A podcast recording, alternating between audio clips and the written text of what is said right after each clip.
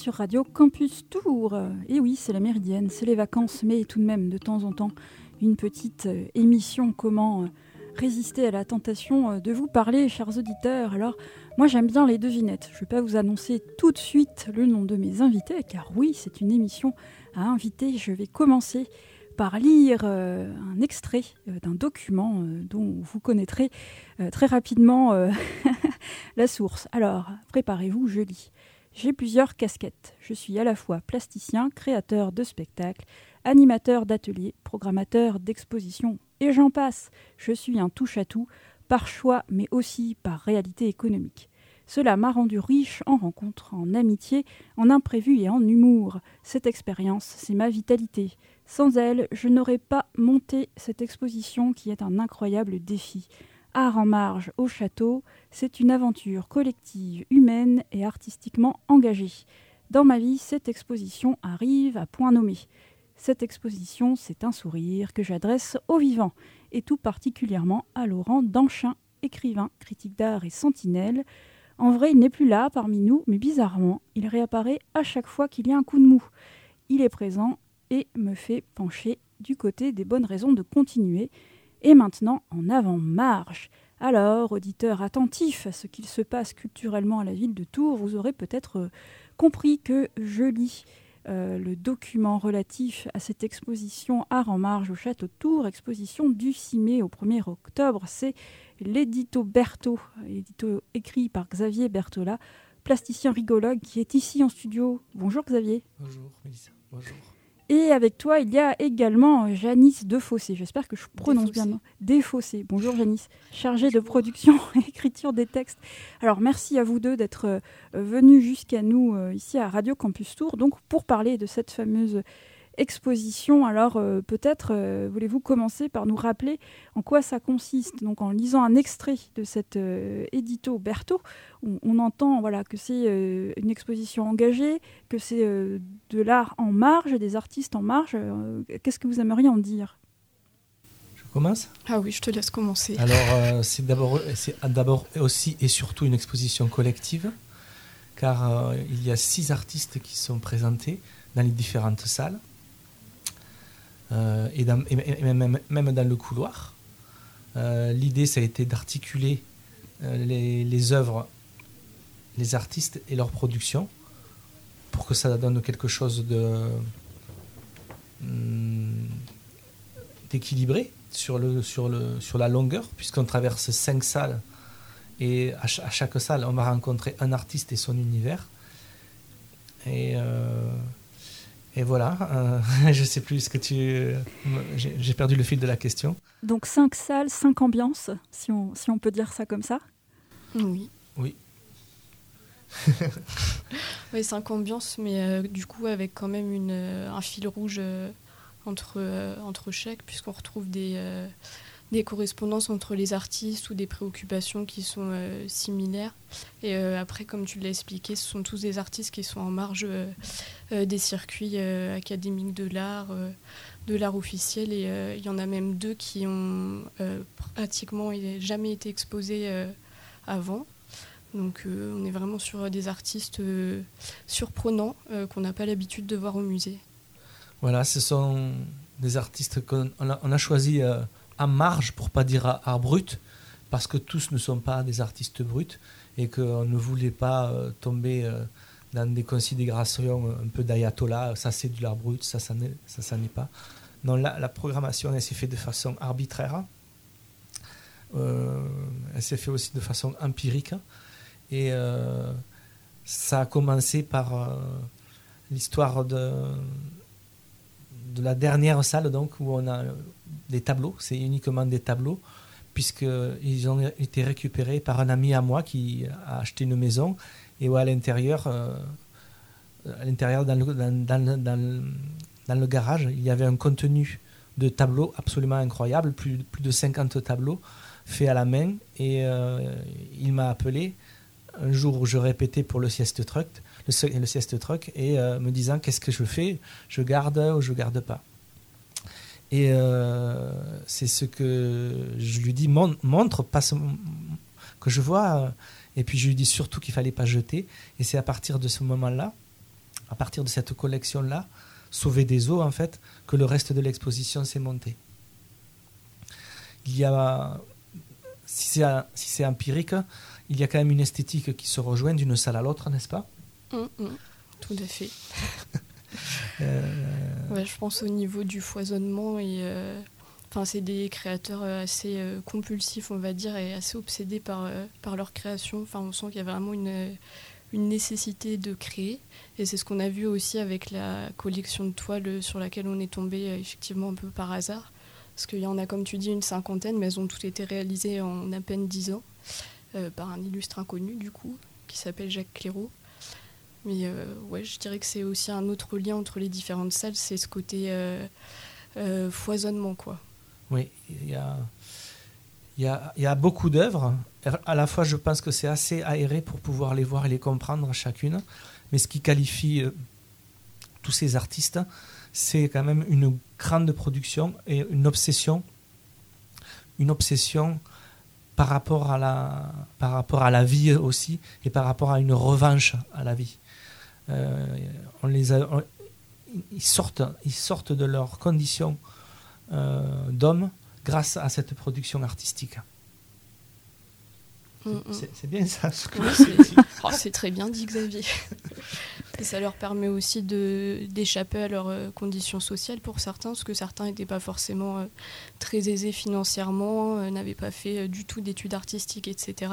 Et pourtant, ils s'autorisent quand même à créer, à dessiner, à peindre, à enregistrer des chansons, peu importe. Enfin, ils se donnent ce droit-là sans se poser la question de est-ce que c'est leur place ou pas je te coupe, mais c'est un besoin et voire encore plus une nécessité mm, mm. pour survivre et euh, l'humour n'est pas loin chez certains. Chez d'autres, c'est pas l'humour, c'est plus glacial, ça fait plus froid dans le dos. Mais là, la collection qu'on présente, les différentes collections qu'on présente, euh, c'est l'humour qui, qui domine. Hum. Et ce qu'on n'a pas précisé aussi, c'est qu'on a des formes d'art euh, très différentes, puisqu'on a de l'art sonore, un peu de cinéma, des affiches, des toiles, des dessins, des pierres gravées, euh, une sculpture en plomb aussi, plein d'autres sculptures avec des matériaux récupérés. Enfin, c'est ça aussi qui est assez euh, intéressant, c'est que chaque salle, euh, c'est vraiment un univers différent dans le sens où à chaque fois le mode d'expression diffère aussi, quoi. Et ils font, ils font beaucoup, ils font beaucoup, vraiment beaucoup, avec très peu. Mm. C'est aussi ce qui caractérise ces artistes. Quand je regarde, la, c'est ce qui en est touchant d'ailleurs, de voir que avec si peu de matière ou des matières trouvées, ils arrivent à faire du. Des, pas, je dirais pas des chefs-d'œuvre, mais une extension de, de, ce qu'ils sont eux. Quoi. Et je crois que tu, tu l'as vu aussi, toi. Mais bien sûr. Est-ce que c'est quelque chose qui, qui, te parle, ça, ce, dont on parle là, pour toi Alors, ce qui comment dire, je voudrais rebondir sur ce que vous expliquiez tous les deux, le fait qu'il y a des liens en fait entre les, cinq espaces de cette exposition, euh, qu'a priori on se dit bah c'est des personnes euh, qui ne se connaissaient pas en fait entre elles. Euh, on suppose qu'elles ne se connaissaient pas, qu'elles se sont jamais rencontrées et qui, à part Chomo, hein, qui est un des artistes exposés, n'ont pas fait de parcours académique dans les arts et pourtant en effet il y a des comme une vibration qui parcourt euh, l'ensemble des œuvres. Et euh, c'est vrai, cette, euh, peut-être cette envie de vivre, de, trouver une façon de dire son angoisse, sa solitude. Et en effet, ça, ça habite, disons, cette exposition. Voilà, et même si c'est vrai que le, côté, alors peut-être si tu ne veux pas parler d'art brut, d'art modeste, je pense que ça peut-être ça te, ça te parle plus. c'est en effet très touchant. Là, je vois par exemple sur le, le visuel qui est fait par la, ville de Tours, je pense, sur le château de Tours. Donc l'affiche, on voit une des toiles de, de Clairaut. Donc là, c'est Catherine Deneuve, je crois. C'est elle, elle-même.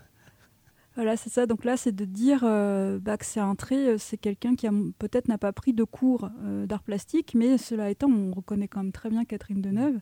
voilà, donc c'est de, de dire dans cette collection-là de tableaux, qu'est-ce que vous aimeriez en dire? Donc c'est beaucoup des, des, œuvres des stars, par exemple, qu'il a, qu'il a représentées. Donc c'est une façon de s'approprier le monde qui l'entoure, peut-être?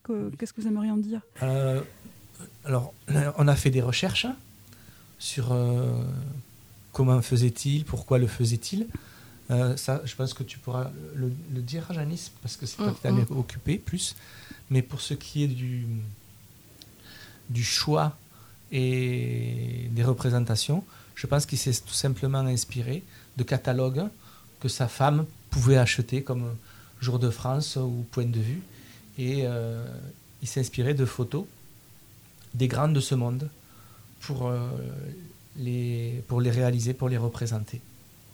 Mm.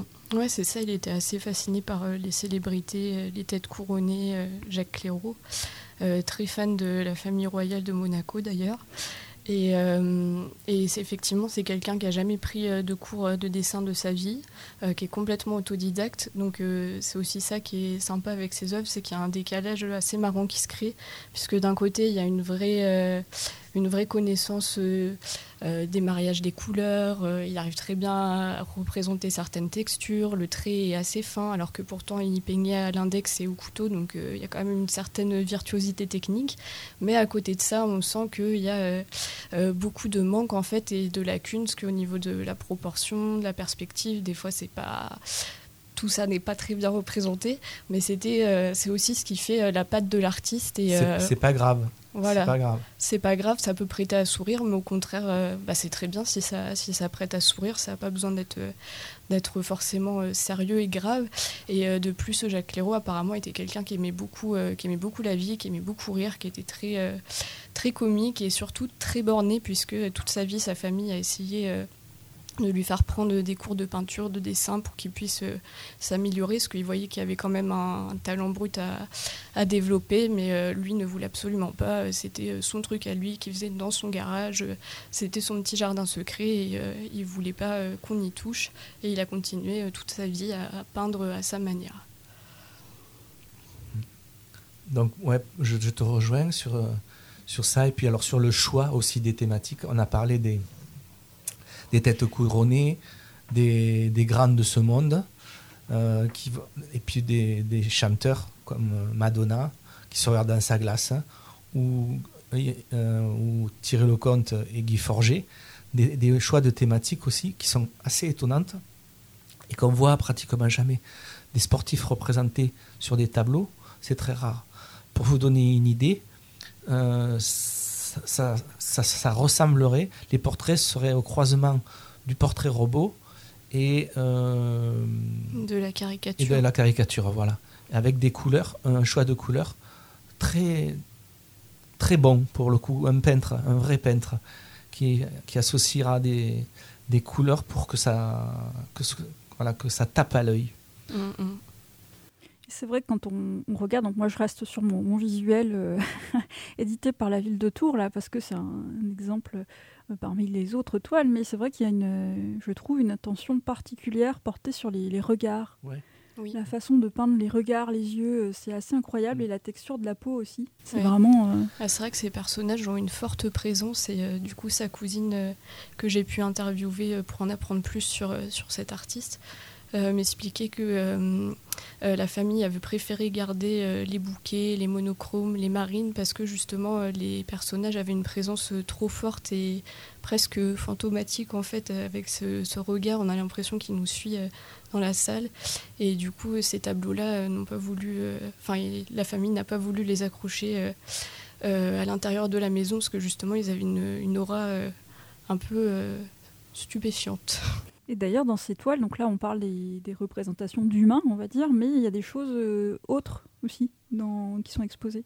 Oui, il y a 4-5 toiles euh, qui sont censées représenter euh, des, des scènes comment on pourrait dire, futuriste ou historique, enfin, ou préhistorique, qui sont des, des réminiscences du temps où il a été à l'Indochine, puisqu'il a fait la guerre d'Indochine, et où il est revenu avec des images euh, euh, ben, très dures de, de ce qu'il a pu vivre là-bas. Et il les a traduites par ces, ces, ces quatre toiles chaotiques sur la bonne cinquantaine qu'il y a. Il n'y en, en a que quatre qui sont, euh, qui sont comme ça. Si c'est celle-là dont tu pensais. Voilà qui, font, qui font un peu peur, mais mm, mm. Pas, pas plus. Enfin, pour moi, c'est. c'est, ouais. enfin, ce, qui est, ce qui est bien, c'est que ça contraste avec, euh, avec toutes ces photos de Paris Match. Il y a ces quatre toiles là qui sont complètement euh, euh, abasourdissantes. Mm, ça évoque peut-être aussi, comment dire, ce traumatisme euh, qu'on suppose euh, lié à, cette expérience de la guerre d'Indochine, ça fait penser peut-être au parcours de Chomo aussi, qui je crois euh, n'est pas revenu indemne non, plus d'une guerre. Mm, mm. Du coup, on voit aussi peut-être des, liens comme ça entre ces artistes sur l'idée qu'il y a un, événement dans leur histoire, dans leur parcours, qui a pu aussi les, pousser à créer. Oui. Mm. Alors, oui, oui pour Chomo pour, euh, pour euh, s'il avait fait que des tableaux comme ça fantastiques, euh, je pense qu'on aurait pu dire ça. Mais moi, je pense que dans sa production plutôt journalière des, des, tableaux, des tableaux du show business, il, y en a quatre qui sont sortis comme ça. Peut-être qu'il a fait à la, suite. Je ne dis pas avec tout, hein, avec tout comment il l'a fait, parce que je peux le dire. Hein. Allez. Bah, tu assumes euh, tes dires. Hein tu assumeras tes dires. Mais oui, parce que c'est complètement fou. cet homme est génial. Dans le, derrière tous les tableaux, il marquait fait avec l'index gauche. Et sur les quatre tableaux fantastiques, c'est marqué moitié avec l'index, moitié avec le pénis. ça, ça, donne une, dimension à, à l'œuvre complètement euh, délirante. Donc, euh, mm, mm voilà, c'est aussi, c'est aussi ça. Enfin, ce que j'adore chez les artistes bruts ou les artistes singuliers, c'est c'est too much. Qu'est-ce qu'on pourrait faire de plus? Mm, mm. Ouais, puis il y a ce côté un peu autodérision où ils se prennent pas euh, forcément au sérieux. Euh, bah, comme, euh, ils prennent très au sérieux leur travail, leur mm. œuvre, mais euh, d'un certain côté, ils ont aussi beaucoup de recul sur eux-mêmes, puisque par exemple, dans la salle euh, numéro 3, si je ne me trompe pas, euh, on, a une, ouais, on a une dame qui s'appelle Solange qui a commencé à dessiner à 69 ans, et son fils nous rapportait que des fois, il entendait rire de ses dessins quand il, était en visite chez elle voilà, puis elle l'appelait, elle lui disait ah, mais viens voir, j'ai dessiné un chien, on dirait une vache, mon abeille, on dirait un cochon. Enfin, voilà, elle avait conscience qu'elle n'avait pas un, trait parfait, mais euh, ce côté euh, humour et euh, légèreté et un peu réponse face au désespoir, quoi. Parce que c'était quelqu'un qui avait des conditions de vie un peu compliquées, mais qui du coup gardait cette envie de, vivre et de rire. Eh bien, on le retrouve dans les dessins, donc c'est ça aussi qui les rend touchants. Euh, ils sont pas parfaits, mais on sent cette envie de, résister malgré tout. Et puis, euh, puis on sent qu'elle a passé du bon temps à, faire ces dessins-là. Et d'ailleurs, euh, Là, je, me fie aussi à ce très beau euh, catalogue euh, d'exposition qu'on peut acheter pour la modique somme de 2 euros. Euh, voilà, donc il y a, on retrouve les, affiches, les comment les encarts qu'il y a dans les expositions. Donc là, je regarde celui qui est dédié à Solange. Et ce qui est passionnant dans cette exposition, c'est que chaque salle, en fait, chaque personne exposée, il y a une histoire. En fait, à chaque fois, il y a une histoire et on voit là des talents de conteurs. voilà, chez vous sur ce, sur ce catalogue parce que c'est passionnant en fait, ces, personnes-là, on a envie de les, les, connaître, on a envie de s'intéresser euh, à ce qu'elles font. Euh, et donc, euh, comment vous avez justement, pas mis en scène, mais comment vous avez fabriqué ce catalogue Comment vous avez créé cette narration autour de, ces œuvres Je vais répondre et après je vais laisser la place à, à, Janice. Pardon. l'idée c'était de faire un journal graphique hein, et d'aller alors journal graphique un peu euh, un peu sympa au niveau du de la de, la maquette des, coloris mais euh, être carré dans les textes et euh, les textes ce sont comme on les a traités comme des articles euh, oui, c'est ça. L'idée, c'était de faire des biographies euh, avec un ton euh, un peu journalistique, presque comme des biographies bah, de stars finalement ou de personnes connues. Je ne sais pas si tu voulais ajouter quelque chose sur les textes, mais non, non, non, non.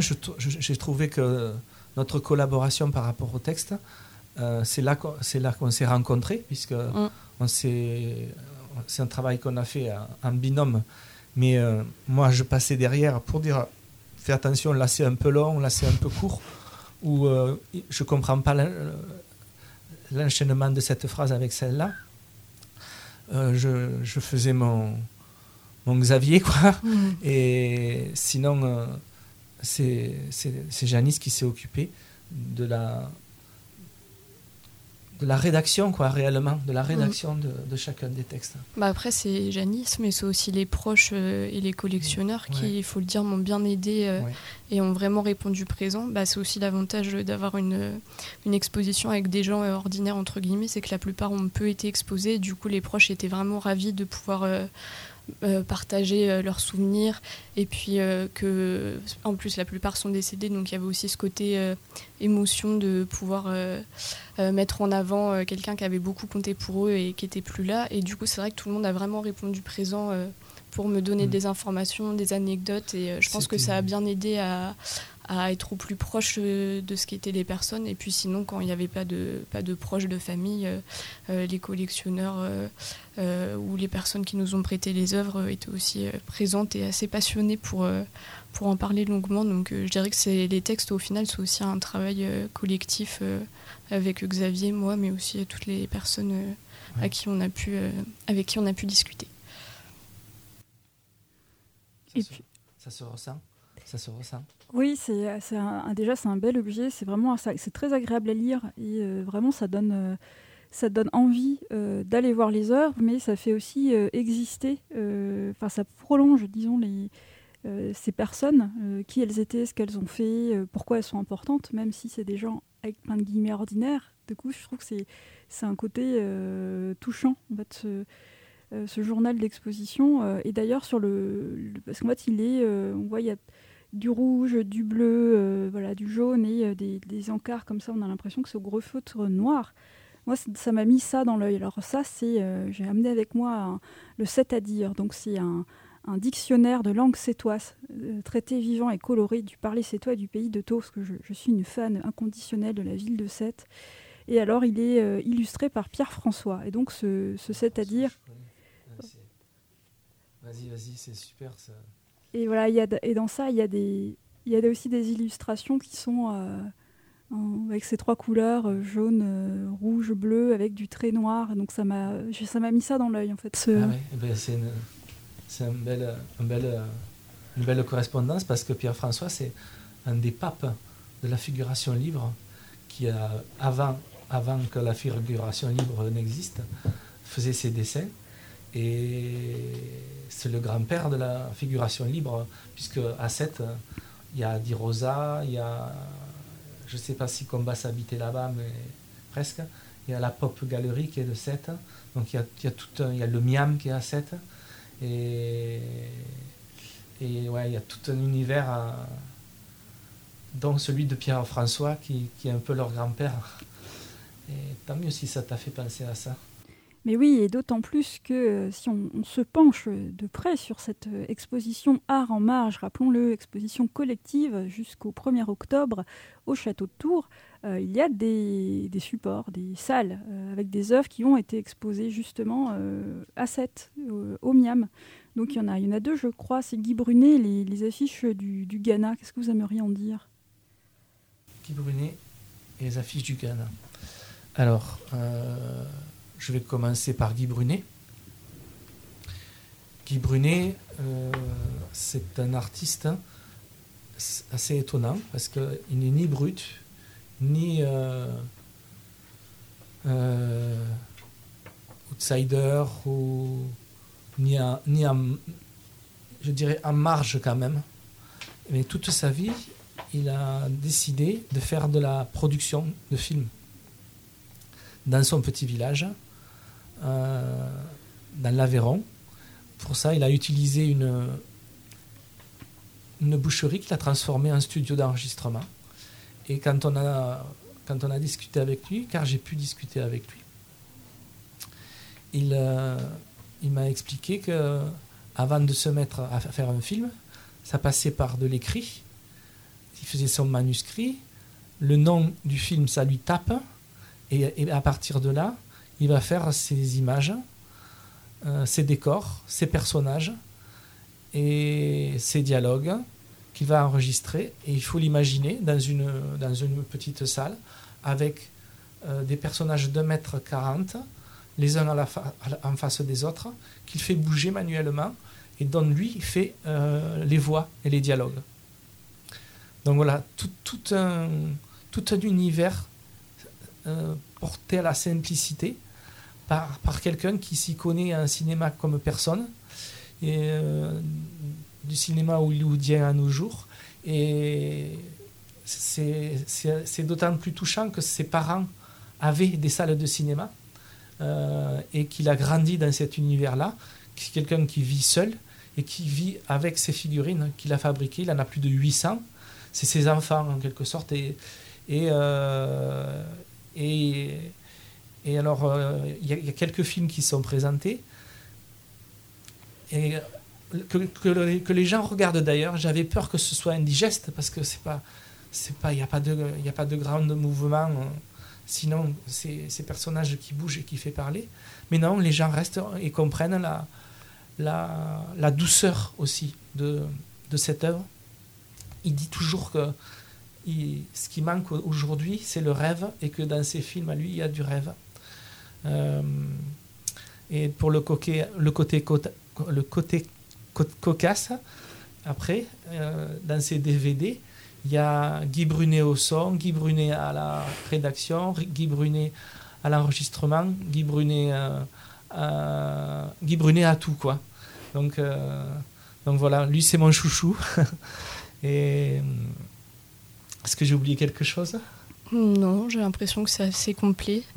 Oui, je dirais que ce qui est touchant aussi, c'est en fait on a l'impression de voir un, un enfant, mais pas dans le sens péjoratif du terme, mais un grand enfant qui est en train de jouer avec avec des figurines, euh, mais qui, voilà, qui est pleinement dedans, pleinement dans l'histoire. Et euh, c'est assez, euh, c'est assez marrant à regarder. Généralement, les gens sont étonnés, touchés et en même temps un peu, un peu surpris, un peu même mal à l'aise, je dirais, au départ. Mais, mm.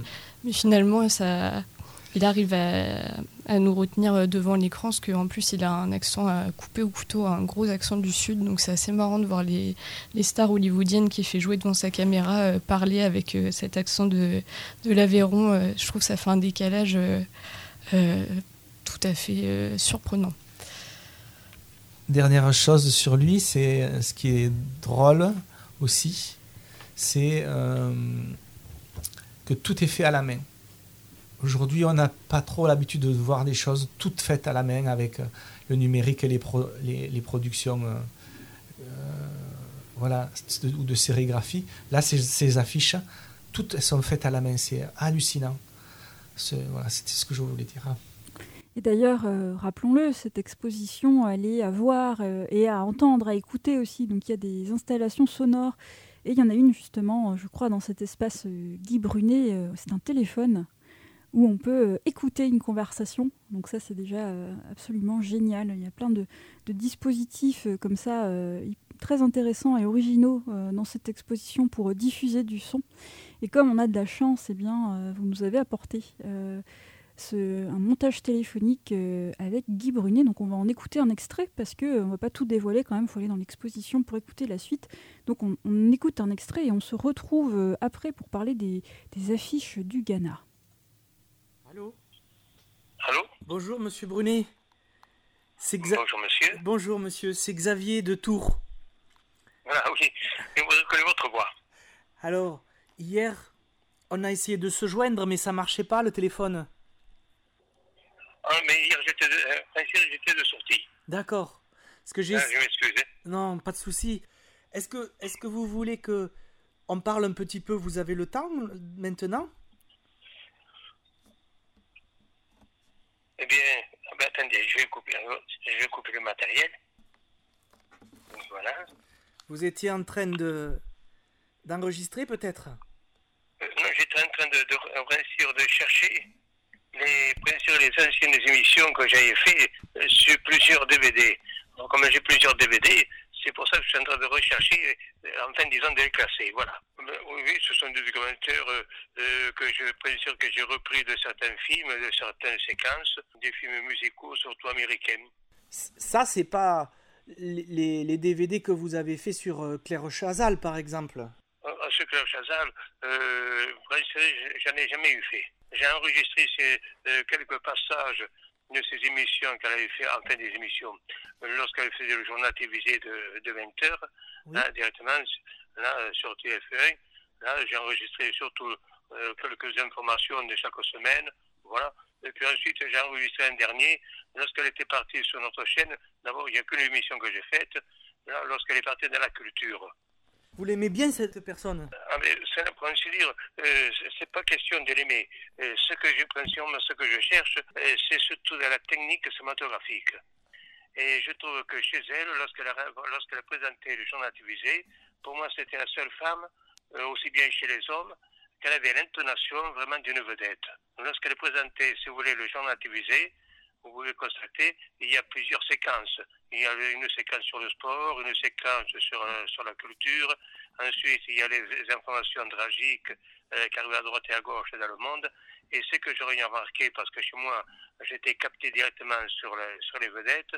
Alors moi, ce- c'est pas la personne, elle, par ainsi dire, euh, pour ainsi dire, euh, bon, vrai que je l'ai estimé, c'était parenthèse, je l'ai estimé Oui, euh, dans mon sens figuré, voilà. mais euh, l'ai estimé euh, surtout dans la présentation euh, dont elle parlait. Oui. Parce que moi, je suis capté davantage sur, euh, sur si vous voulez, euh, sur les vedettes cinématographiques et je trouvais qu'elle, elle avait quelque chose aussi bien entre Catherine Deneuve ou Daniel Darieux. Et c'est comme ça que je dis sûrement qu'elle a loupé sa vocation. D'abord, euh, si je la rencontrerai un jour, ben, ce sera sûrement pas. Non, ça n'arrivera jamais. On sait enfin, pas. bon, c'est bon, donc- Bon, ça, ça m'étonnerait fort bien. Que c'est pas maintenant, à 77 ans, que je vais arriver à, la, à la contacter directement. Et puis moi, je suis pas un homme directement à, à toucher les femmes comme ça, comme non, ça serait euh, PPDA ou compagnie. Bon, enfin, bref. Mais enfin, là, ce, ce que je trouvais chez elle, c'était la manière dont elle s'est- dont elle s'exprimait déjà à présenter le journal télévisé. Et je me suis dit à moi-même, elle a loupé sa vocation. Mm. Au lieu d'être journaliste, elle aurait dû être actrice de cinéma parce qu'elle avait tout qu'elle a tiré. C'est Parce vrai. qu'elle avait un physique aussi agréable. Voilà, elle avait aussi un physique agréable. hein. Alors, qu'est-ce que, qu'est-ce que vous aimeriez ajouter euh, après cette, cette écoute d'un, extrait euh, de cet entretien téléphonique euh, avec Guy Brunet par Xavier Berthelat Ben, en fait, euh, je savais pas sur qui j'allais tomber. Je savais pas. hein, c'est toujours. C'était le hasard aussi. Enfin, un hasard j'aurais pu tomber sur quelqu'un qui qui ne qui ne commente pas, qui qui dise, qui dise non, oui, non, oui, non, oui, non tout au long de l'en- de l'entretien. Et en fait, euh, on est. C'est dommage. Je, je le reverrai pas, mais il y a une amicalité qui s'est qui s'est passée sur ce moment-là. Donc j'ai enregistré et j'ai fait le montage sonore. J'ai enlevé euh, pas mal de j'ai fait, fait pas mal de coupes, mais je l'ai gardé comme comme témoignage d'un jour où il allait bien parce qu'il est, malade et et euh, sur le conseil de Janice, euh, m'a dit faut qu'on faut qu'on le diffuse. Donc euh, j'ai fait transformer un téléphone où la, conversation circule en boucle et où on peut, on peut l'entendre parler de, de sa création. D'ailleurs, dans cette exposition, euh, donc il y a cette, ce téléphone où on peut écouter ce montage, et il y a aussi un, un fauteuil avec des écouteurs. Oui. Voilà, il y a d'autres dispositifs. Qu'est-ce que tu voudrais dire sur ces installations sonores? Est-ce qu'elles font vraiment partie de l'exposition Oui, c'est- bon, moi j'aime bien le son. euh, Et je trouve que euh, on avait déjà beaucoup d'images euh, et d'aller au-delà avec des, des magnétophones, des magnétoscopes, de, la vidéo, un mur de vidéo parce qu'il manque tel truc, comme pensant combler un vide. Je dis non, non, je, préfère qu'on aille vers du son et que ce soit bien fait au niveau du son plutôt que de, l'artifice avec des projections vidéo. Donc c'était par choix. quoi dans la salle de hum, Jean-Marie Massou, il y a du son qui sort des, de, trois, de, trois, de trois cloches qui sont d'anciennes trois anciennes abat-jours où, on peut entendre les, les complaintes de, Jean-Marie Massou qu'il fait euh, à Marie-Ange. Euh, voilà. Qu'est-ce qu'on a autre comme son? Euh, C'est tout? Oui, c'est tout, ouais. C'est tout c'est déjà pas mal. Mmh. Mais je trouve que c'est, euh, ça ajoute une dimension supplémentaire euh, à cette exposition, d'avoir euh, parce que la matière sonore elle circule en fait dans le dans l'espace, dans le temps, et du coup c'est, intéressant d'avoir aussi parce que même quand on est des fois dans le couloir ou dans la salle d'à côté, on entend quand même, et du mmh. coup c'est, je trouve qu'il y a un côté magique mmh. qui est propre au son, comme ça de relier les espaces entre eux. en tout cas, on nous l'a dit, on nous l'a dit ce que tu viens de nous dire par rapport à à la proportion donnée au son, au visuel. Et, et en fait, c'est, c'est, pas trop pop. Tu vois Elle est un peu pop, la, la, mise en scène, avec des couleurs qui flashent sur les socles. Mais c'est, c'est tout. C'est, pas, on n'a pas tiré le fil à, vouloir en mettre plein les oreilles et plein. Parce que déjà, les œuvres sont fortes. Mm. Alors, ça pouvait les annuler, quoi. Mais là, dire, ce que je trouve particulièrement intéressant, c'est que le, son est bien intégré euh, dans, dans l'exposition. Ça fait pas de trucs rajoutés dessus. ça fait vraiment partie, je trouve que ça fait un, liant même entre les, mm entre les différents espaces. Et on parlait tout à l'heure de, la narration en fait, qui a été euh, produite euh, autour de, de, ces, de ces artistes. Du coup, je trouve que le, son, ça contribue aussi, parce que vraiment, ça crée un lien autre. Donc, je trouve que c'est vraiment euh, bravo à vous. Ce c'est pas toujours le cas. Des fois, le son, on se demande pourquoi il y a cette œuvre-là en plus. Et là, non, ça fait vraiment partie voilà, donc, de l'agencement général. Donc, euh, chose promise, chose due, j'en reviens aux, affiches du Ghana, parce qu'on les a annoncées tout à l'heure, et puis euh, on a bifurqué euh, sur le son.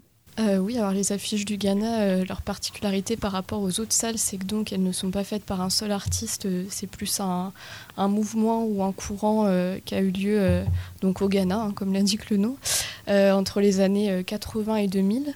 Et euh, en gros, elle résulte euh, euh, de la décolonisation du Ghana, ralentissement économique, fermeture des salles de cinéma. Et du coup, la population a inventé un, système de ciné-club itinérant. On passait de village en village avec une cassette vidéo plus ou moins pirate. Et, et donc, il fallait faire de la promotion pour ces projections sauvages, si je puis dire. Et c'est là où ils ont fait appel à des peintres, des peintres en enseigne locaux pour euh, faire des, les affiches les plus euh, tape à l'œil euh, possibles afin d'inciter les gens à entrer dans la salle de cinéma et à venir voir le film qui était projeté, projeté sur place. Et euh, ce qui est assez marrant, c'est que des fois, les, peintres peignaient les affiches sans avoir vu le film, ou sans l'avoir vu en entier, ou alors euh, se permettaient de rajouter des détails euh, un petit peu crus, un petit peu choquants, histoire de vraiment attirer l'œil du passant dans la rue et qu'il vienne payer sa place et, entrer dans la salle de cinéma. Et là aussi, c'est toute une aventure, en fait, pour aller à la rencontre de ces affiches, pour les, les trouver pour que le, le, collectionneur les trouve. Et les, oui, ça, c'était une aventure euh, aventureuse, puisque il s'est perdu pendant un premier temps, lorsqu'il était euh, au Ghana. Il n'en voyait pas, jusqu'au jour où il en a aperçu une qui était accrochée euh, près d'un mur, sur un mur, pardon. Et le taxi qui le conduisait lui dit Ah, mais c'est ça que tu cherches, attends, je vais t'en trouver mais euh, c'est pas fait pour être euh, accroché longtemps et elles vont euh, à la poubelle. Alors il, est, allé avec lui, il lui a ressorti les affiches et le lendemain, c'était plus lui qui cherchait, puisqu'il s'agit de Pascal Somade, qui a une galerie à 7 d'ailleurs, la Pop Gallery, et ce c'était les gens qui les avait fait, qui lui ramenait, et qui lui lui a amené même en quatrième vitesse, vu le prix qu'il demandait. Parce que toutes ces affiches, une fois faites, elles étaient destinées à aller à la poubelle. Ça, je, trouve que c'est euh, intéressant, parce que ça fait écho aussi à ce que vous disiez tout à l'heure sur le, le fait que c'est pas forcément, c'est peut-être des personnes euh, qui se considéraient pas eux-mêmes comme des artistes, encore que, euh, et qui, donc là, on voit bien que ces affiches-là, à la base, euh, personne pensait forcément que c'était des œuvres, même qu'elles avaient une valeur quelconque puisqu'elles étaient jetées. Et Ouais. donc là, dans, dans cette exposition, il y a euh, ce côté aussi euh, touchant de dire, bah, c'est des choses qu'on peut-être euh, on ne valoriserait pas comme des œuvres, et pourtant elles sont quand même exposées. C'est c'est le cas pour le- les tableaux qui ont été sauvés, sauvés des eaux, les tableaux de Jacques Clairaut. C'est aussi le cas, je pense, des livres, des livres, euh, des abouks de Solange, puisque c'est sans l'acharnement à son fils de les avoir gardés, mis dans des valises, et de se dire un jour on les exposera, euh, ça aurait pu très bien finir à la poubelle. D'ailleurs, il y a un mot ici là sur ce, ce journal d'exposition euh, d'Hélène Jagot, donc qui est la directrice euh, de- des musées châteaux de Tours, et elle rappelle ça aussi, le- la volonté de montrer ces œuvres-là. Comment ça s'est euh, passé peut-être avec, euh, avec le château de Tours pour ce projet d'exposition Comment ça s'est passé Avec le château de Tours. Franchement, ça s'est passé euh, sans eux, enfin sans, sans Hélène Jagot, on ne l'aurait pas lancé le projet. Ça a été une véritable collaboration euh, euh, et de prise au, au sérieux de chacun de, de nous, parce que c'était pas rien quand même. Tout un étage avec des œuvres venant de, euh, de Sète, venant de Lille, de Bruxelles. Il a fallu euh, mailler tout ça pour pouvoir euh, le voir arriver sur Tours. Beaucoup de travail et de, préparation de, mise en scène aussi. Et tout ça, euh, ça s'est passé euh, mieux, que, ce que j'imaginais. Alors, avec en fait eux aussi une équipe très très professionnelle, mais vraiment. L'installation, j'avais qu'à dire euh, ça là, comme ça, les outils, ils les avaient. euh, c'était de la direction. Je faisais de la direction d'accroche. Ce qui m'est jamais arrivé, donc ça me déstabilisait. Parce que d'habitude, je fais un peu tout. Je fais, enfin, je fais. Quand je dis je, c'est en, équipe. hein. On, fait un peu tout. Et là, on était, on était 3-4 prêts à monter les choses, mais euh, en fait, on, nous demandait de ne pas y toucher. C'était eux qui, qui le faisaient. Donc, on a réduit. Et donc cette exposition-là, elle, euh, elle est à voir jusqu'au 1er octobre euh, au château de, de Tours. Et euh, donc il y a ce, ce journal d'exposition. Mais est-ce que euh, ça donne envie peut-être de, de continuer à faire des expositions avec ces, ces œuvres-là, en fait, plus tard? Parce qu'à à Sète, il y a le miam. Oui. Mais est-ce que ça donne envie d'inventer quelque chose qui pourrait s'approcher du miam? C'est un gros paquebot, le Miam. Oui. Et pour ma part, euh, je- j'ai d'autres pistes en tête, d'autres idées de, de création. Je voudrais travailler à, au moins une expo ma- made in Berthaud. Euh, et pas forcément continuer comme ça dans le côté montage d'expo. Alors, si on avait un ou deux autres endroits pour le faire, on devrait déjà l'avoir. Mm. Et ce n'est pas, le cas. On s'est, on s'est projeté sur, sur Tours uniquement. Donc, euh, on ne la remontera pas comme ça ailleurs. Parce que c'est, ça a représenté quand même euh, un an de travail euh, conséquent. Je propose qu'on fasse une, une pause musicale euh, avant de, de parler justement de, de toutes ces autres casquettes qu'on annonçait en début d'é- d'émission, puisque euh, euh, voilà, Xavier Bertola, euh, auteur sonore entre autres aussi. Et donc justement, tu as choisi une, une- une pause musicale. Alors je, je me tourne, je tends le bras, je me rapproche du lecteur CD. Euh, Qu'est-ce que tu souhaitais nous, nous faire écouter? Je le- les Fleshtones, qui est un groupe de punk euh, que j'aime beaucoup parce qu'il est, euh, il est atypique, avec euh, un chanteur qui a une voix presque lyrique. Et, et en fait, j'étais aussi touché par leur façon de faire. C'est une famille, il y a deux frères. Et c'est une musique alors, qui, comme ça, à première revue, ne comprend, correspond pas forcément à l'expo. J'aurais pu mettre autre chose. Mais tous les artistes qu'on présente là, à leur manière, ce sont des punks à leur manière. Donc c'est pour ça que j'ai choisi ce morceau.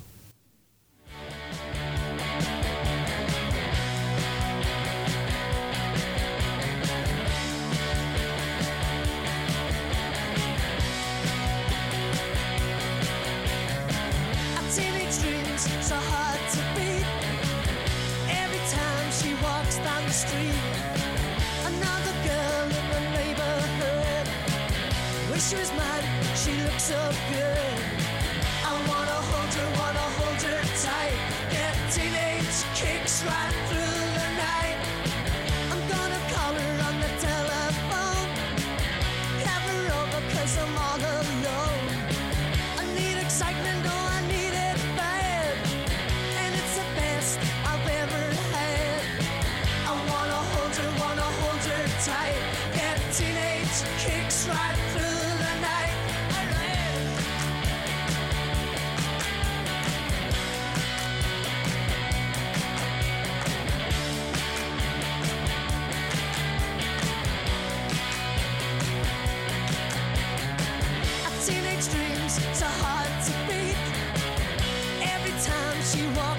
street.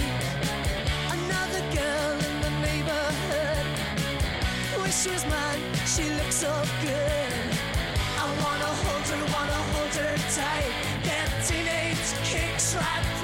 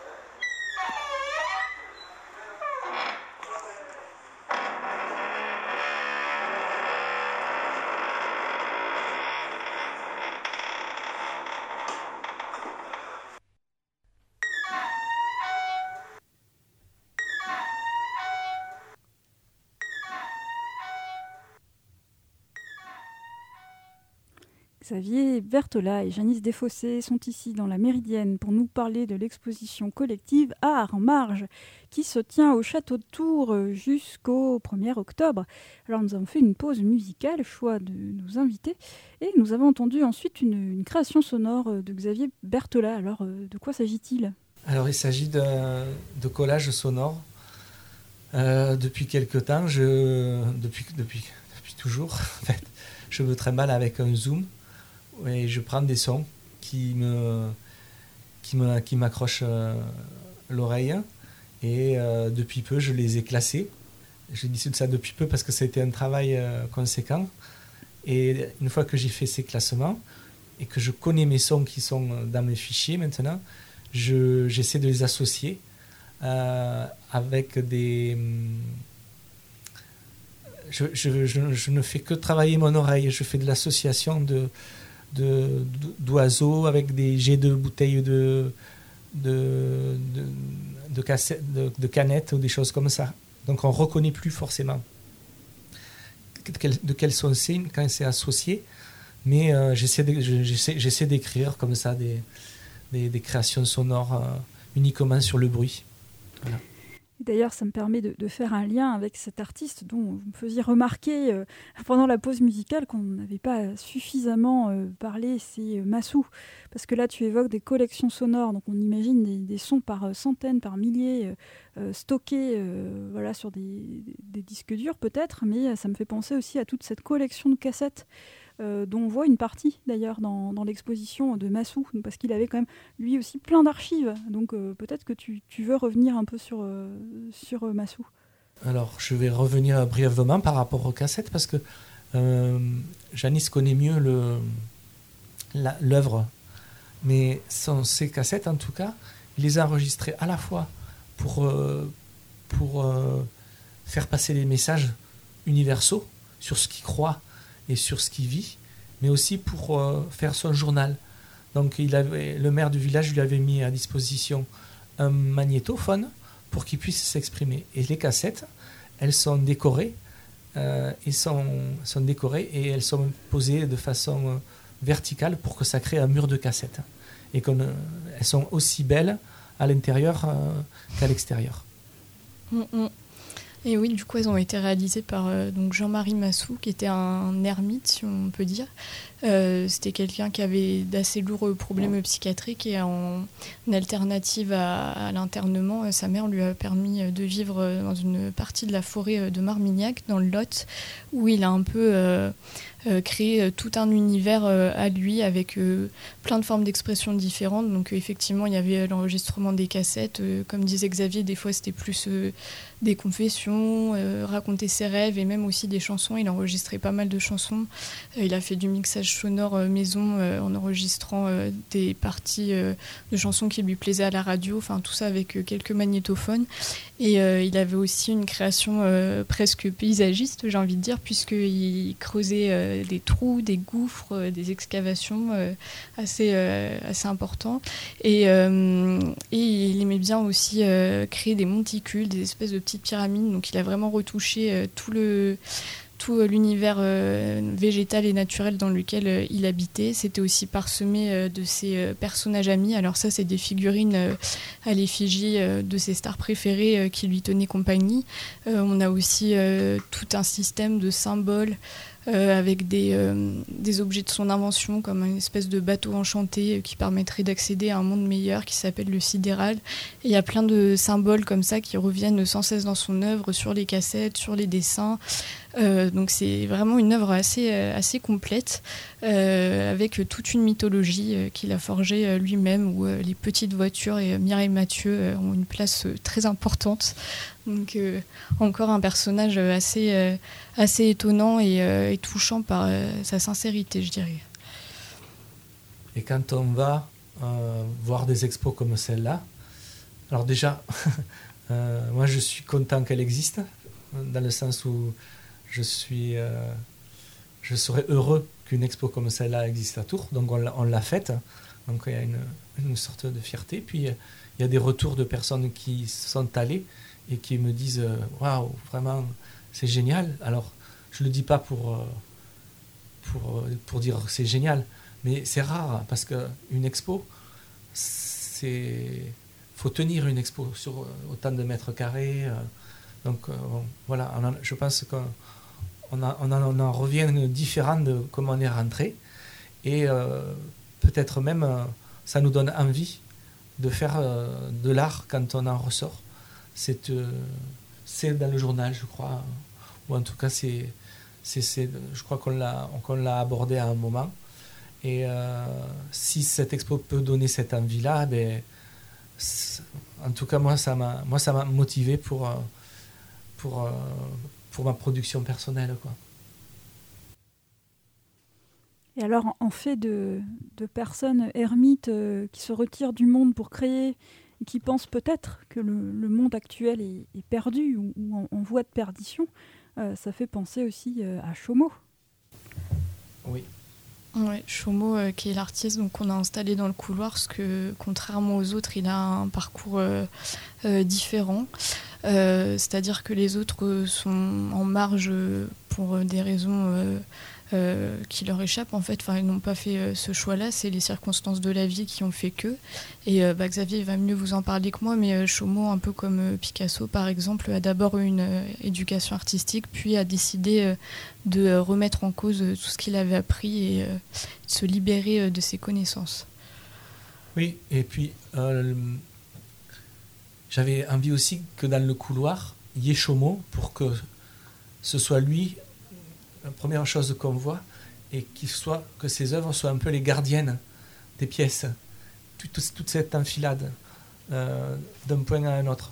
Pas forcément, on n'a pas forcément le recul pour le voir, mais on les a placées pour qu'on les voit quand on rentre de bout en bout. Et, euh, ma foi, euh, esthétiquement, c'est assez réussi. Je souhaitais aussi, par symbole, symboliquement, qu'elle soit là, parce que j'ai été très proche de Laurent Danchen pendant une vingtaine d'années, avec une correspondance euh, régulière, que ce soit par lettre ou par, mail. Et c'était euh, par, cette, par que Laurent Danchen euh, en était venu à l'art, à l'art autre, alors à l'art différent de, de celui de l'art classique ou de l'art contemporain. Et je voulais que cet hommage soit là on a la chance qu'un collectionneur habite, à Tours et à Vendôme et qui, et qui possède les œuvres. Donc je l'ai rencontré, je lui ai demandé s'il voulait nous les mettre à disposition. C'est ce qu'il a fait. Donc il y a eu une restauration et on les a montés. Euh, voilà, je ne peux pas t'en dire plus que ça, sinon que je, je connais l'œuvre de Chaumont.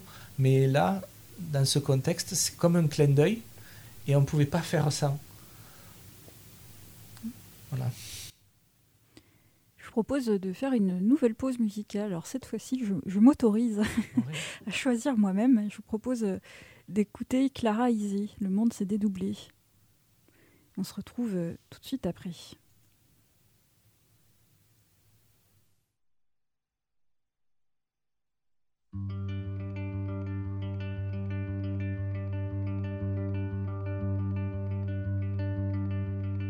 Ce matin, il est arrivé une chose bien étrange.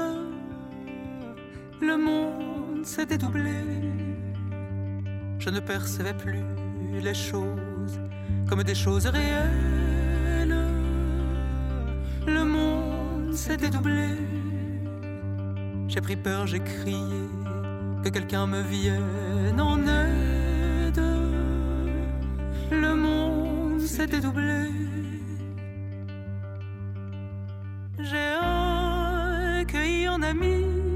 Qui m'a pris dans ses bras et m'a murmuré tout bas. Regarde derrière les nuages, il y a toujours le ciel bleu azur qui lui vient toujours en ami. Te rappeler tout bas que la joie est toujours à deux pas.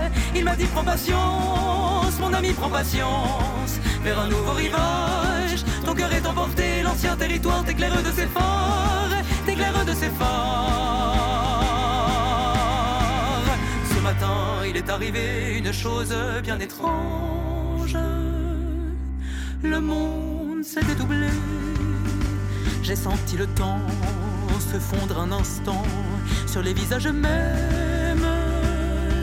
Le monde s'est dédoublé. Vos corps que je percevais hier encore dans leur exactitude ont perdu leur densité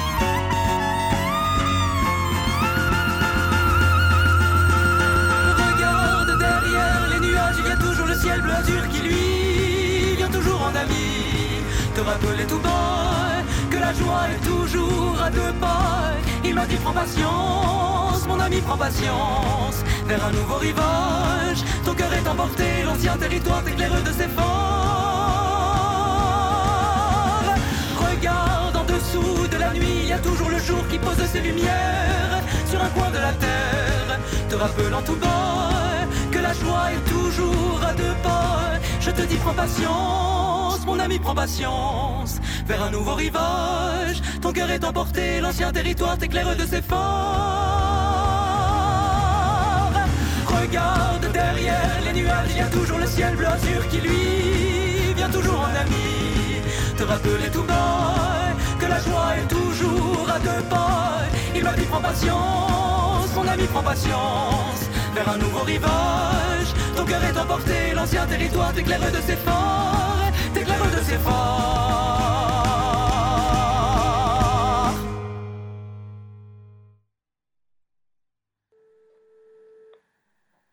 Bonjour, vous êtes sur la messagerie orange de Veuillez laisser votre message après le bip. C, C comme C, F comme François, P comme Pierre.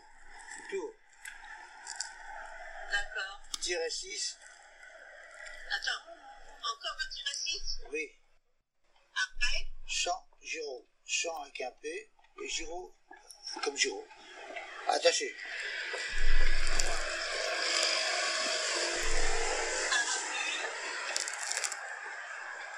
A ULT ou UT Non.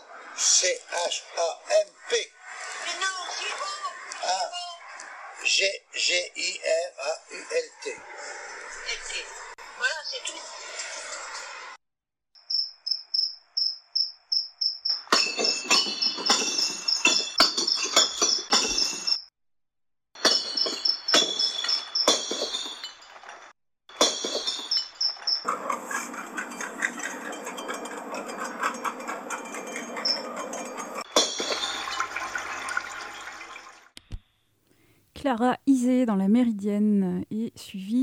Créations sonores de Xavier Bertola qui est ici dans la Méridienne avec euh, Janice Desfossés pour nous parler de l'exposition Art en marge, exposition collective à voir au château de Tours jusqu'au 1er octobre. Alors, euh, plasticien, rigologue et euh, création sonore, euh, peut-être un, un dernier mot, euh, Xavier Bertola, sur toutes ces autres activités euh, que tu as outre cette exposition?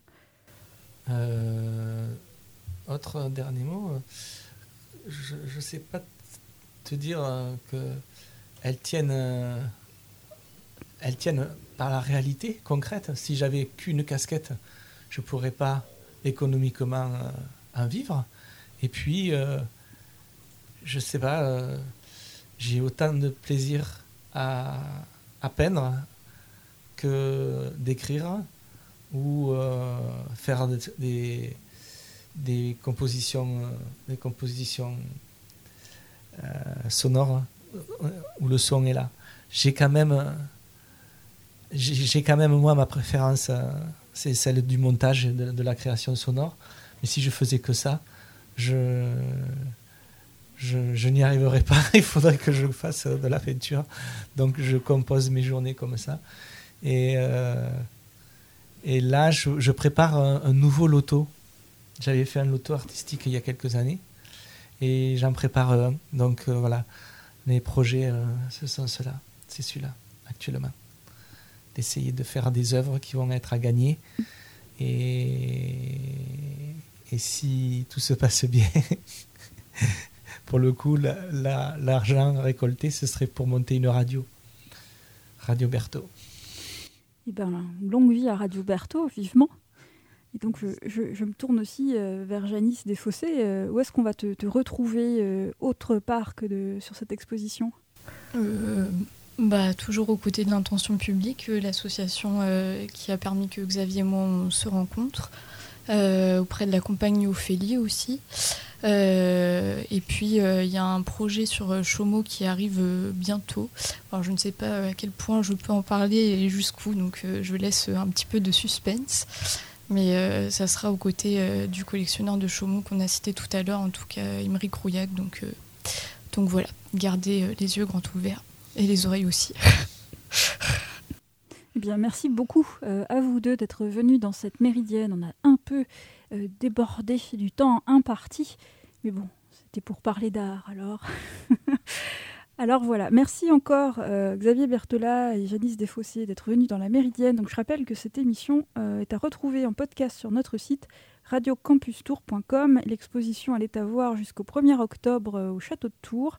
Et puis, pour se quitter, eh bien, je vous propose d'écouter euh, un, reportage à 7. Figurez-vous euh, voilà, que j'ai pu rencontrer euh, Josian Isoire. Donc c'est un artiste modeste de 7 et qui a un, cabanon, voilà, de, qui tout vêtu de choses qu'il a récupérées.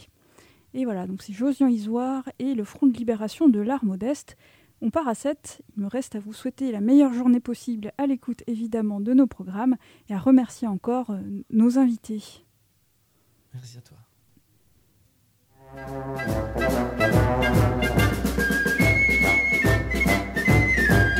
En fait d'art singulier, il est difficile de ne pas citer le MIAM, le Musée international des arts modestes de Sète, fondé en 2000 par deux artistes, Hervé Di Rosa et Bernard Belluc. Selon Hervé Di Rosa, le terme d'art modeste a été créé pour nommer ce qui est oublié, marginal, commercial ou sauvage, occulté, périphérique de la création, ces objets et ces pratiques forment un territoire sans centre aux frontières élastiques. On peut étendre le terme d'art modeste au théâtre, marionnette, burlesque, au cinéma, amateur, underground, pornographique, à la littérature, roman de gare, de science-fiction, à chacun d'inventer son art modeste. Hervé Dirosa poursuit Il n'y a pas d'artiste de l'art modeste, il n'y a que des collectionneurs, L'art modeste rassemble les sensibilités de gens très différents, artistes contemporains, artistes amateurs ou encore artisans.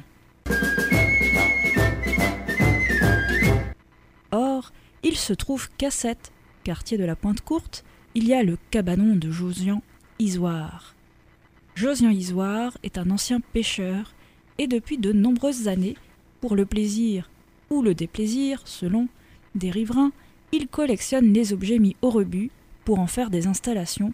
En janvier 2018, suite à la plainte de riverains, l'installation de Josian a été évacuée par les services municipaux. Se sont alors opposés ceux qui trouvaient normal d'évacuer un tas d'immondices et ceux qui s'insurgeaient de voir une œuvre d'art démolie. N'as-tu pas de Le 12 janvier 2018, dans le Midi Libre, on peut lire un article ainsi intitulé 7. À la pointe courte, un nettoyage qui passe mal. Marcel, j'ai fait la vaisselle, j'ai descendu la poubelle,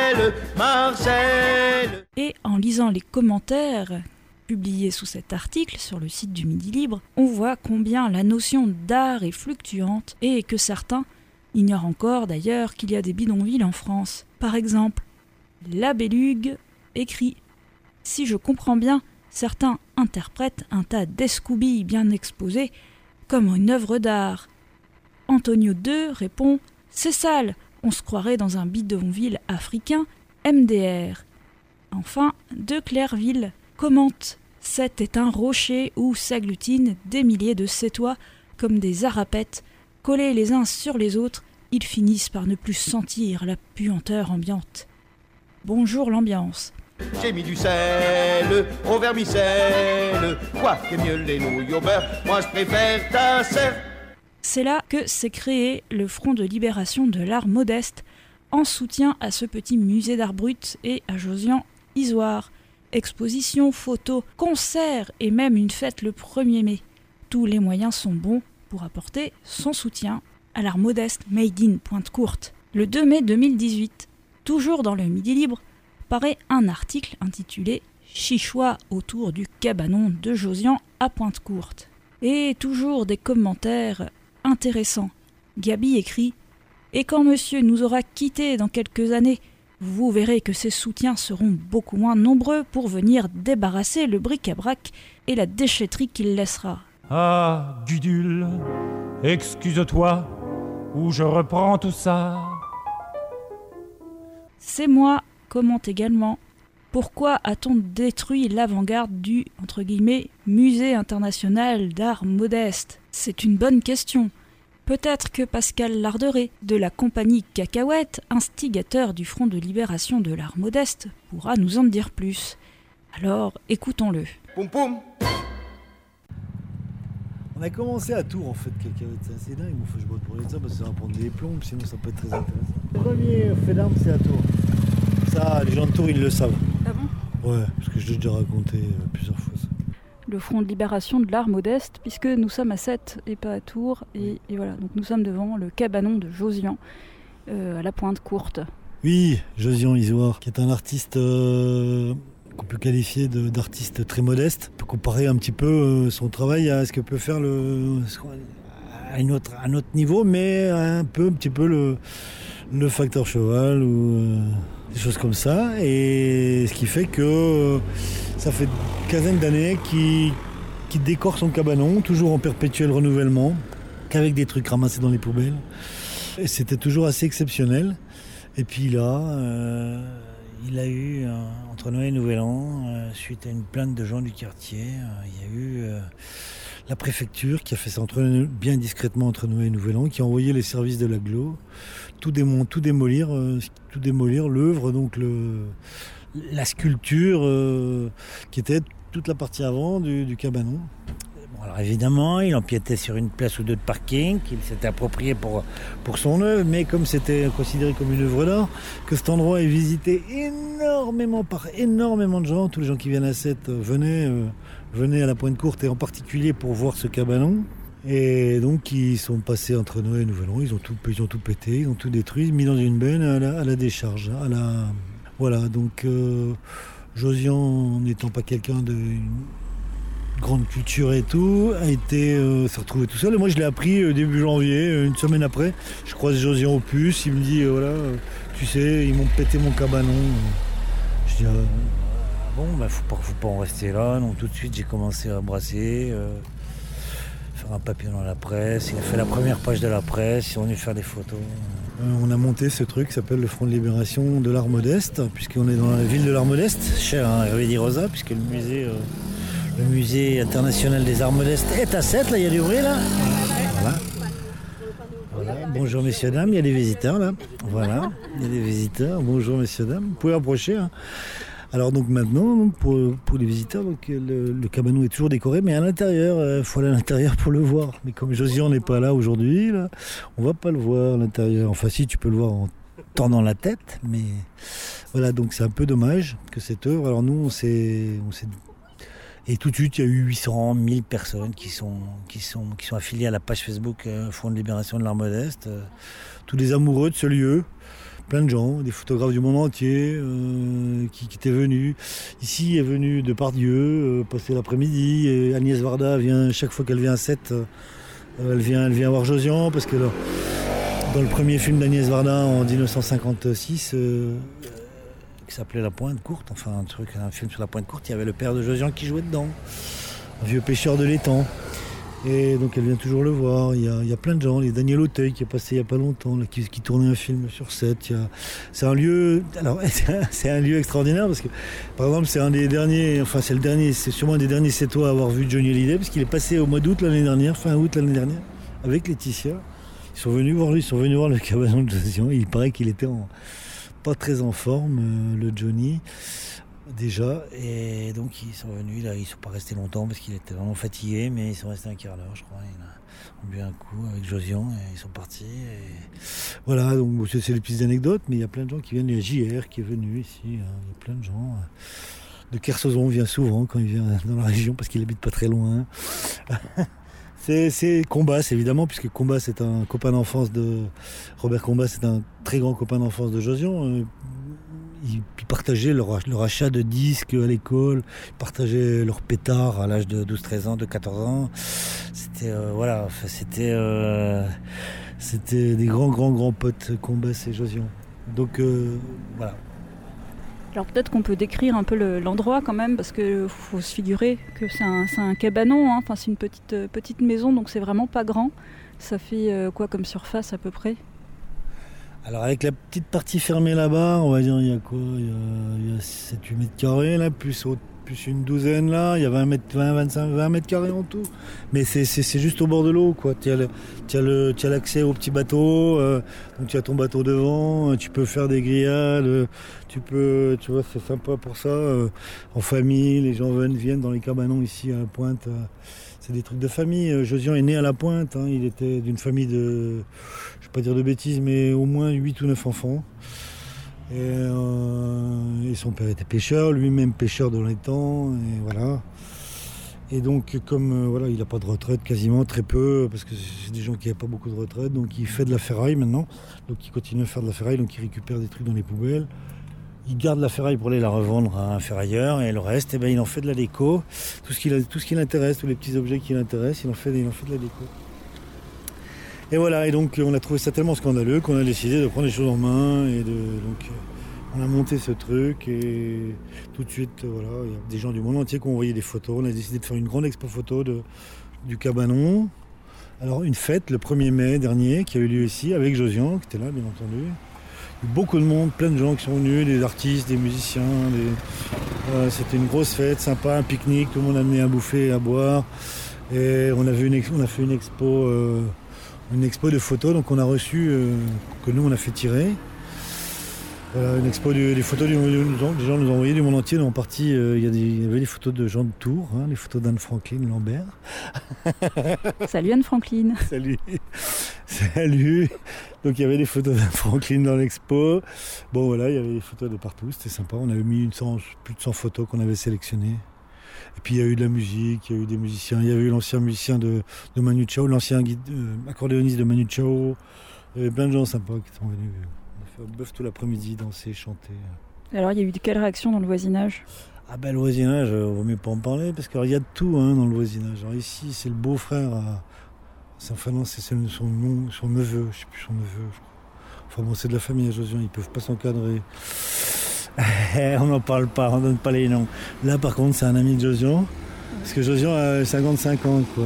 Il y en a qui, il y a qui trouvent ça sympa, puis plein de gens, euh, on imagine bien qui d'ailleurs, trouve ça pas propre, sale, que ça fait sale, ça fait déchet.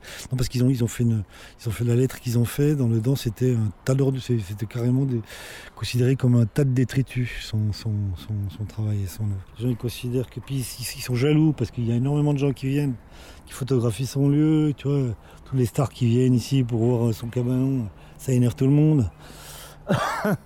ça énerve les autres, tu vois, parce qu'ils comprennent pas, ils mm. comprennent pas, ils arrivent pas, ils ont pas le, si tu veux le, réflexion pour comprendre.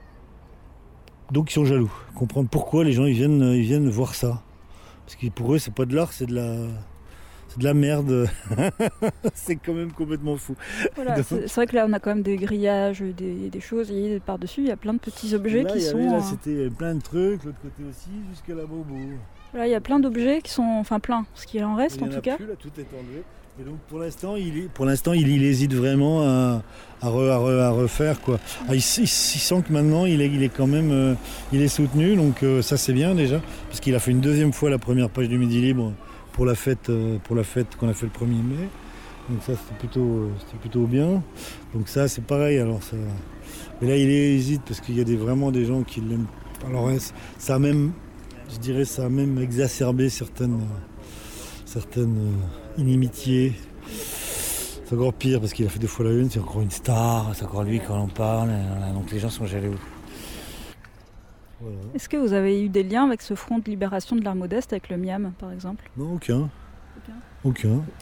Ils ne sont pas venus voir, ça les a. Bah, il avait dit qu'il viendrait, il avait dit qu'il viendrait, euh, dit Rosa. Bon, combat, c'est viens voir régulièrement Josian parce qu'ils sont, je te dis, ils, sont, ils, sont, ils, étaient, ils ont été très très potents dès, leur plus jeune âge. Donc, donc euh, mais combat ça fait pas partie du Miam. Le Miam, c'est Rosa. Alors, euh, alors, on a monté ça sans, les informer. tu vois, c'est toujours pareil, c'est des petites chapelles. Et Eddie, Rosa n'est jamais là. Enfin, je veux dire, il n'habite pas à 7 depuis, depuis 25 ans, donc 20 ans. Donc, depuis que le Miam existe. Di Rosa, il, est, il, il, circule à travers le monde, mais il, vient à 7 que pour les conseils d'administration et pour les vernissages de nouvelles, euh, nouvelles expos, c'est-à-dire deux, trois fois par an. Il vient quelques jours. Non, mais j'ai rien contre Dirosa. Dirosa est sympa. euh, c'est quelqu'un que j'aime bien. voilà. euh, pourquoi ils n'ont pas intervenu J'en sais rien. Je sais pas. On a appelé Pascal qui s'occupe un peu de la gestion du miam. Pascaleux. Et bon, on- je pense qu'il y en a quand même. euh, la plupart des gens du miam, ils ont quand même. Ils, sont inscrits euh, dans les soutiens quand même. Mais la mairie aussi d'ailleurs, le maire aussi, et il y a beaucoup de gens de la mairie qui, sont, qui ont- qui l'ont fait aussi. Mais là, si tu veux, c'est terrain glissant là. On est en approche des municipales. Donc tout est terrain glissant là ici. Voilà pour l'histoire du Front de libération de l'Armadaise qui continue. hein. C'est-à-dire qu'on est là toujours à veiller quand même euh, au grain. euh. Alors on essaye de l'encourager à reprendre son, son œuvre. Là, bon, il, a, il, a, il le fait à l'intérieur toujours, mais il a laissé tomber l'extérieur en même temps. Et maintenant, c'est un vrai dépotoir. Maintenant, alors qu'avant, c'était une œuvre d'art. Maintenant, le résultat des courses pour les gens du quartier, c'est que maintenant, euh, au lieu d'être un truc sympa et joli et beau, et maintenant, il met ses ferrailles, il met ses merdes. Donc, c'est pire qu'avant, mais je pense qu'il le fait exprès. Donc on, peut rappeler peut-être la page Facebook. Oui, ça s'appelle le Front de libération de l'art modeste. Voilà, et on, ce Front de libération peut s'engager euh, à soutenir d'autres euh, d'autres œuvres d'art euh, mises à mal par, euh, par la vindicte populaire ou la bêtise inhérente. ou la bêtise inhérente. à cette- voilà. Est-ce qu'il y en a d'autres des menacés alors à 7 qui auraient besoin du Front de libération de l'art modeste? Alors à 7 actuellement, je pense pas, mais il y en a ailleurs, oui. Je sais qu'il y en a ailleurs, on en a déjà parlé, mais je- bon, j'ai pas les. Il y en a ailleurs, oui. Des, des- gens qui. Des, des- espèces de, de personnages comme ça, euh, euh, qui sont. qui sont artisans, hein, plus ou moins euh, par, comme ça, par, parce qu'ils peuvent pas faire autre chose. Ils peuvent pas faire autre chose. C'est leur truc. Lui, il fait ça parce qu'il dit ouais, parce que parce que ça me plaît. C'est la vie, c'est ma liberté. Je fais ça. J'ai- Je l'ai interviewé il n'y a pas longtemps, Josion. Pour, parce qu'on faisait, une on faisait des interviews de cette par rapport à la poésie, pour le festival de poésie La Voix Vive à 7. Donc j'ai interviewé, on, a interrogé, on a interviewé Josion, qui nous parle de poésie. Pour lui, la poésie, c'est ce qu'il fait. Pour lui, c'est de la poésie. C'est. C'est. c'est génial. Mais c'est génial ce qu'il fait. Et on peut l'entendre où ça alors, l'interview de Josion Ah bah écoute, pour l'instant nulle part. Euh, on, les a, on les a diffusés pendant le festival de poésie. On a, tout- on a fait toute une série d'interviews de plusieurs, une quinzaine, vingtaine de personnes dans la ville. Ce que c'était que la poésie pour eux dans leur vie, mais euh, voilà. Et non, pour l'instant, c'est pas public. Ça le deviendra peut-être, on va voir. Là. On va parler avec la directrice du festival. Après les commentaires sur le site du Midi Libre, l'avis de Pascal Larderet sur la situation, on peut aussi donner la parole à Josian Isoire, artiste modeste de la Pointe Courte. Écoutons-le s'adresser aux visiteurs, aux curieux qui passent à la Pointe Courte et qui sont toujours les bienvenus dans son cabanon. Ça, je l'avais jamais vu avec la Tu le Vierge. vois, prends-le. Oh, c'est trop kitsch. Tu le vois Ah bah c'est magnifique, oui. Oh. Ouais, si tu veux, je vais le prendre parce que regarde. Et ce qui me plaît, c'est la, ju- la Oui, des... fait, euh, La Vierge, ouais. Bi- boîte à bijoux. C'est joli. Pour ma femme. dans le lit, tiens. Je vais faire Hein un petit cadeau à la dame, mais quoi Tu veux, tu veux la boîte à bijoux, Mélissa Ça, c'est la Vierge. hein. Bah non, non, c'est pour ta Pas la femme. Vierge, c'est la Vierge. C'est une Hein Vierge, la Vierge. C'est la Vierge, hein Oui, c'est la Vierge, c'est pas la Verge, t'as dit la Verge. Ah, la Vierge Non. Oh, il est coquin, hein Comme il disait Brassel, coquin de sort. Coquin de ça. Ouh, voilà, ça fait que je, demain matin, je vais vendre mon ça, les batteries, le... Euh, alors, toi, il devait venir m'acheter les deux chaises, là, la balance, hein Eh oui, Oh, ben, je vais l'amener chez lui, et il habite au- après le barou, là-bas. oui. Ça, c'est mon ami, ça, hein C'est ma mascotte, ça. C'est Bob l'éponge. Comment? C'est Bob l'éponge. Voilà. Il est joli, hein Non, on fait des photos parce qu'on trouve que vous avez Ah. un humour ici, c'est génial. Ma- Madame, je, suis- mais je disais à la dame, je suis malentendant. Excusez-moi, rentrez, mais parlez fort. Faut parler fort. Ah, d'accord. Il Parce que je suis malentendant à, 4 à 80%. Parce que ma mère est italienne, c'est héréditaire. D'accord, ok. Euh, c'est l'héritage. Hein. Ah, Au lieu de me laisser des millions, on m'a laissé les oreilles. hein. Vous êtes ensemble avec la dame hein Non, pas du tout. Ah bon Non, non, non, on passait par là, puis on a vu votre Oh, mais là, pancarte. bric-à-brac, euh, il me faut arranger. Interdit hein. aux chiants et on a trouvé Comment ça Attends, rigolo. pas. Attendez. Que c'est interdit aux chiants. On s'est permis d'entrer parce qu'on considère qu'on Oui, n'en fait mais pas partie. qui rentrent, ils sont pas chiants. Moi, je le vois de suite. hein. Je suis physionomiste. Je le vois de suite. là là. Eh ben. en Ouais, mais là, mais quand ce sera bien arrangé, après, je, je vais recevoir des amis comme Pascal, tout ça, là.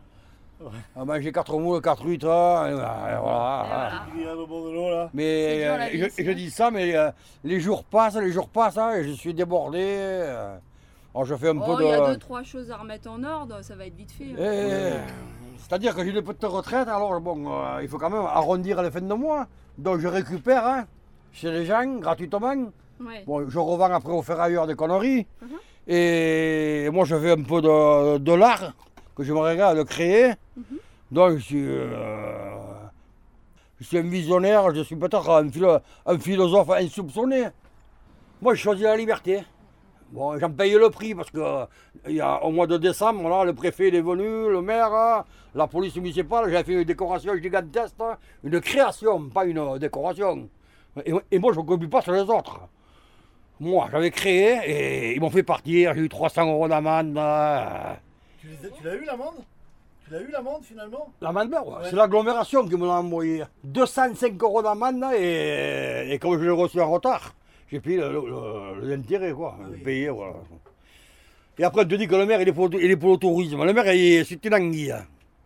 Ouais, c'est une- Excusez-moi l'expression, je vous êtes pour lui, mais. Moi, je suis un garçon que je suis un li- libertaire, hein, provocateur. Je suis anarchiste, hein, je suis un peu comme Brassens. Je suis pas sauvage, hein, j'ai le cœur sur la main. Mais je dis ce que je pense. Hein. Excusez-moi si, si- si vous connaissez, si. C'est le parti de, de- Avant, il était RPR, hein, maintenant, il est du parti de Macron. Une anguille. hein. Vous partez? Euh, je, je vous embête, non, madame? Non, pas hein du tout, pas du tout. parce que moi, eh, moi, ce que je dis, c'est véritable, c'est la vérité. Hein. Moi, c'est pas menteur. moi. Vous pouvez rentrer, monsieur dame. Hein. On a écouté aussi. Ah, ouais. Eh, monsieur dame, c'est 50 euros la minute. Hein. C'est pas cher, hein. Merci beaucoup. voilà, j'ai tombé sur une dame de la radio qui est très sympathique. hein. Très sympathique. hein. C'est Radio One ou Radio 2 Si vous avez des questions à me poser, vous pouvez rentrer. Je vous mangerai pas, hein. Vous êtes ensemble tous? Non. Non, non, pas du tout, Josiane. Non, c'est des gens qui passent. C'est des gens qui passaient. Gens qui Voilà, c'est euh, c'est- mon univers. C'est mon paradis. Où est-ce que vous avez récupéré Voilà. là toute la Ici, déco je suis le euh, plus heureux. Faut parler C'est moi qui l'ai créé. C'est moi qui l'ai créé dans les années 65 à 68. Ici, là. Oui. Parce que le pont, le pont a été inauguré en, so- en 70, là. Et il n'y avait pas de maison, en face, il n'y avait rien. Ici, c'était l'eau. Et, et on a eu l'autorisation de combler, là, un peu. Manière de renflouer la route. hein. Voilà. Et, après, je me suis fait une cabane pour mettre le matériel à l'abri à l'intérieur. J'étais pêcheur. Et ici, je trie le poisson, les huîtres, les moules. là. Et maintenant que j'ai pris la retraite, hein, je, je, euh, je me consacre à, à ce que j'ai envie, quoi. Le bordel. Je suis bordélique, moi. hein, Chacun son plaisir. Il y en a qui aiment la pétanque des heures entières. Hein. Jouer au tennis. Et bien moi, c'est ça. Je suis un artiste né. Je ne vais pas me flatter, je ne suis pas un artiste, non. Je, suis, euh, je crée. Mon plaisir, c'est de, créer des, des- Vous voyez, derrière vous, ce que vous avez, des- poissons, des citrons, des pingouins, la langue des Rolling Stones, New York, alors la statue de la liberté. C'est pas beau, ça Regardez, vous avez un, petit requin, vous avez des, des machins. Il y a Brassens en face, hein. l'entrée de pêche. hein, Il y a... Bon, sûrement qu'il me faut nettoyer un peu, c'est vrai. C'est, euh, là, c'est vraiment trop le bordel. Mais, mais, mais, mais après, ça sera joli. Hein? C'est ce qui fait le charme. J'entends pas. Ça fait le charme. Ça fait le charme. Ça fait le charme. Oh, mais vous avez pas vu la création que j'avais faite, alors, moi, alors, euh, J'ai reçu le monde entier, moi. J'ai reçu, j'ai reçu le monde entier. J'ai reçu tous les artistes ici, moi. Laetitia Casta, le dimanche là. L'année dernière, pour mon anniversaire. Le 8 juillet, avec Agnès Varda, JR, ce qui fait les fresques. Il a fait le. le- Enfin, des fois, il travaille avec Agnès Varda. Ils sont venus, là. Agnès Varda était assise là. Euh, euh, Laetitia Casta, JR, il a pris des photos à côté de la dame, où il a la statue sans tête. hein. Euh, on, a mangé, ensemble pour mon anniversaire. Il y avait André Librano, mon ami, le conseiller de la région. Là. Euh. J'ai reçu, je, reçois souvent mon ami intime que, que j'ai fait la jeunesse avec lui, Robert Commas, le peintre. C'est euh, c'est le premier de la figuration libre, hein, de, je veux dire. Je reçois, euh, je reçois de temps en temps avec comme masque, quand il vient euh, le, philosophe Michel Onfray, Depardieu, il est venu, il a mangé des huîtres et des moulins moi. Il, il- tournait une scène de film là-bas. Et quand il est passé, il dit Monsieur Depardieu, je vous ai, reconnu, je, vous ai reconnu. À Gérard Depardieu. Monsieur, je vous ai reconnu. Il me dit Pardon, appelle-moi GG. Je peux regarder, j'y rentrais. Et après, j'ai acheté 4 moules, 4 8 au bassin d'épuration. là. J'ai reçu, j'ai reçu Renault, j'ai reçu euh, Johnny Hallyday, le 29 août. et- Le 29 août l'année dernière, il a reçu Johnny Hallyday. Le 29 août. Mais il sont restés 10 minutes, hein, pas plus. Ça vite parti, il est très fatigué. Pêcheur, trois mois après, il est décédé. J'ai reçu euh, Titouan Lamouzan avec son épouse. Il a gagné la Vente des Globes. Titouan Lamouzan. Sa femme était de galerie avec morte. Ils m'ont pris en photo avec eux, hein, là, en train de m'embrasser, sa femme et tout. Même lui, Titouan. J'ai re- j'ai reçu. euh, même Renaud, il est venu là, Renaud. Il est, il est comme toi et moi. Hein. On les voit à la télévision, on s'imagine beaucoup de choses. hein. Mais quand tu discutes avec eux, après, ils sont comme toi et moi. Ben, ils font pipi, ils font caca, ils mangent. hein, et- Mais seulement, bon, ils ont un don. Oui, voilà. Je suis connu dans le monde entier, moi. Et à 7, il y a beaucoup de jaloux, en particulier à la pointe de courte, ici. Voilà. Bon, Josian, moi j'y vais. Excusez-moi de vous avoir saoulé, non Non, très intéressant. Continuez. C'était super, et bien tant mieux pour vous. Continuez comme ça. Moi, je suis content de faire plaisir aux gens. Je m'en fous du pognon, moi. Moi, je, je, je- Si tout le monde était comme moi, il n'y aurait pas de guerre. hein. Si tout le monde était comme moi, mon caractère à moi, malheureux, malheureux. Oui, maintenant, là, bien, tous ensemble, hein, on débarrasse tout, on fait une grillade, on mange là. À l'improviste, hein, c'est le meilleur. Non, mais, mais quand ça sera bien arrangé, vous reviendrez, j'espère, à me voir. Hein Avec plaisir. Moi, j'aurai 4 moules, 4 8. Hein. J'ai promis à Pascal de faire un repas aussi, une grillade et tout. euh. Mais, mais, mais, euh, je ne peux pas être de partout. Ben ouais, ouais. Je ne peux pas être de partout. Et là, il vient, il vient d'être grand Ça vous a plu, madame, hein, mon, petit discours? Il était grand-père. Parfait. C'est vrai? Oui. Dites-moi le franchement. Hein. Vraiment très bien. C'est vrai Oui. J'ai pas parlé trop fort. Je crie parce que je suis sourd. Un frigidaire, un joli scooter, un atomixer et du dalopio, une cuisinière avec un four en verre, des tas de couverts et des pelles à gâteau, une tourniquette pour faire la vinaigrette, un bel aérateur pour bouffer les odeurs, des draps qui chauffent, un pistolet à gaufres, un avion pour deux. Et nous serons heureux. C'était un reportage à la pointe courte à 7 sur le cabanon de Josian Isoire. Le Deuil vous dit à bientôt et d'ici là, n'oubliez pas que la culture, c'est comme la confiture. Il y en a pour tous les goûts.